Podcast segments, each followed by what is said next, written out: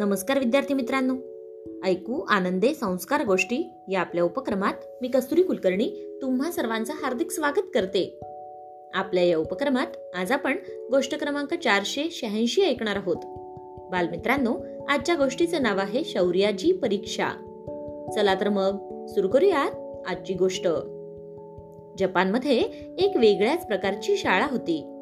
तिचे वर्ग होते आगगाडीच्या डब्यात. शाळेभोवती एक विस्तीर्ण बाग होती. तोतोच्या नावाची एक मुलगी या शाळेत शिकत होती. एकदा तोतोचांच्या शाळेत एक शिबिर भरलं. असेंब्ली हॉलमध्ये तंबू लावण्यात आले आणि रात्री सर्व मुले तिथेच राहिली. मुख्याध्यापकांनी जाहीर केलं की एका रात्री आपण शौर्याची परीक्षा घेणार आहोत. ती मंदिरात होईल. ज्या मुलांना भूत बनायचं आहे त्यांनी हात वर करा. मग सात मुलं भूत बनण्यासाठी पुढे आली. ठरलेल्या दिवशी संध्याकाळी मुलं शाळेत जमली. ज्या मुलांना भूत व्हायचं होतं ते आपल्या बरोबर आपला पोशाखही घेऊन आले होते. ते सगळे पोशाख घालून तयार झाले आणि मंदिराच्या बागेत जाऊन लपले. आम्ही तुम्हाला इतके घाबरवून सोडू की तुम्हाला त्याची कायमची आठवण राहील. जाता जाता ते भूत बनलेले मुलं म्हणाले. उरलेल्या तीस मुलांनी पाच पाच जणांचे गट केले. आणि थोड्या थोड्या वेळाने सगळे गट मंदिराकडे गेले. सगळ्यांना पहिल्याने मंदिरात जाऊन नंतर दफन भूमीच्या भोवती चक्कर मारून शाळेत परत यायचं होतं. मुख्याध्यापकांनी समजावून सांगितलं की ही शौर्याची परीक्षा आहे हे जरी खरं असलं तरी कोणाला जर त्या आधीच परत यायचं असेल तर येता येईल. तो तो छान आपल्या आईकडून एक टॉर्च घेऊन आली होती. काही मुलं म्हणाली की त्यांना भूतांना पकडायचं होतं. आणि त्यासाठी त्यांनी फुलपाखरं पकडायची जाळी आणली होती. काही म्हणाले की ते भूतांना बांधून ठेवणार होते. म्हणून त्यांनी आपल्या बरोबर दोरी आणली होती. मुख्याध्यापकांनी सर्व नीट समजावून सांगेपर्यंत आणि मुलांचे गट तयार होईपर्यंत चांगलाच अंधार पडला होता. उत्साहाने गडबड करत सगळी मुलं मग शाळेबाहेर पडली. अखेर तोतोजांच्या गटाची बाहेर पडण्याची वेळ आली. मुख्याध्यापकांनी सांगितलं की मंदिराशी पोहोचेपर्यंत त्यांना भूत दिसणार नाही. पण मुलांचा त्यावर विश्वास नव्हताच. ते भीत भीतच मंदिराच्या दरवाजापर्यंत पोहोचले. देवांच्या आणि राजांच्या मोठाल्या मूर्ती द्वारपालासारख्या दिसत होत्या. चांदणी रात्र होती पण मंदिराच्या आवारात चांगलाच अंधार होता. दिवसा मुलांना हे आवार खूप आवडत असे. पण रात्री आणि विशेषत त्या रात्री ही जागा त्यांना अत्यंत भीतीदायक वाटू लागली. वारा आला की झाडांमधून सळसळ असा आवाज येत होता. एक मुलगा ओय ओय असा ओरडला. कोणाचा तरी पाय एका मऊ वस्तूवर पडला आणि तो भूत भूत असा ओरडायला लागला. सगळे इतके घाबरले होते की आपल्या मित्राचा हात देखील भूताचाच हात आहे असंच त्यांना वाटायला लागलं होतं. तोतोच्यानं ठरवलं होतं की काही झालं तरी ती दफनभूमीपर्यंत जाणार नव्हती. कारण तिथे भूत असण्याची बरीच शक्यता होती. शौर्याची परीक्षा कशी होते हे तर तिला आता समजलंच होतं. म्हणून तिला आता परत जायचंच नव्हतं. जायचंच होतं. ती तिच्या गटातल्या इतर मुलांशीही बोलली. इतर मुलांनीही तसाच विचार केला होता.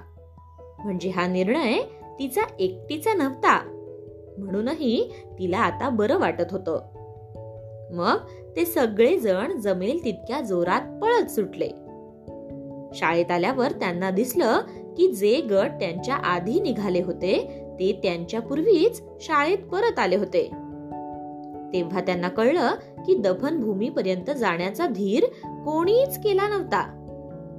त्याच वेळी डोक्यावरून पांढरी चादर घेतलेला एक मुलगा रडत रडत तिथे आला.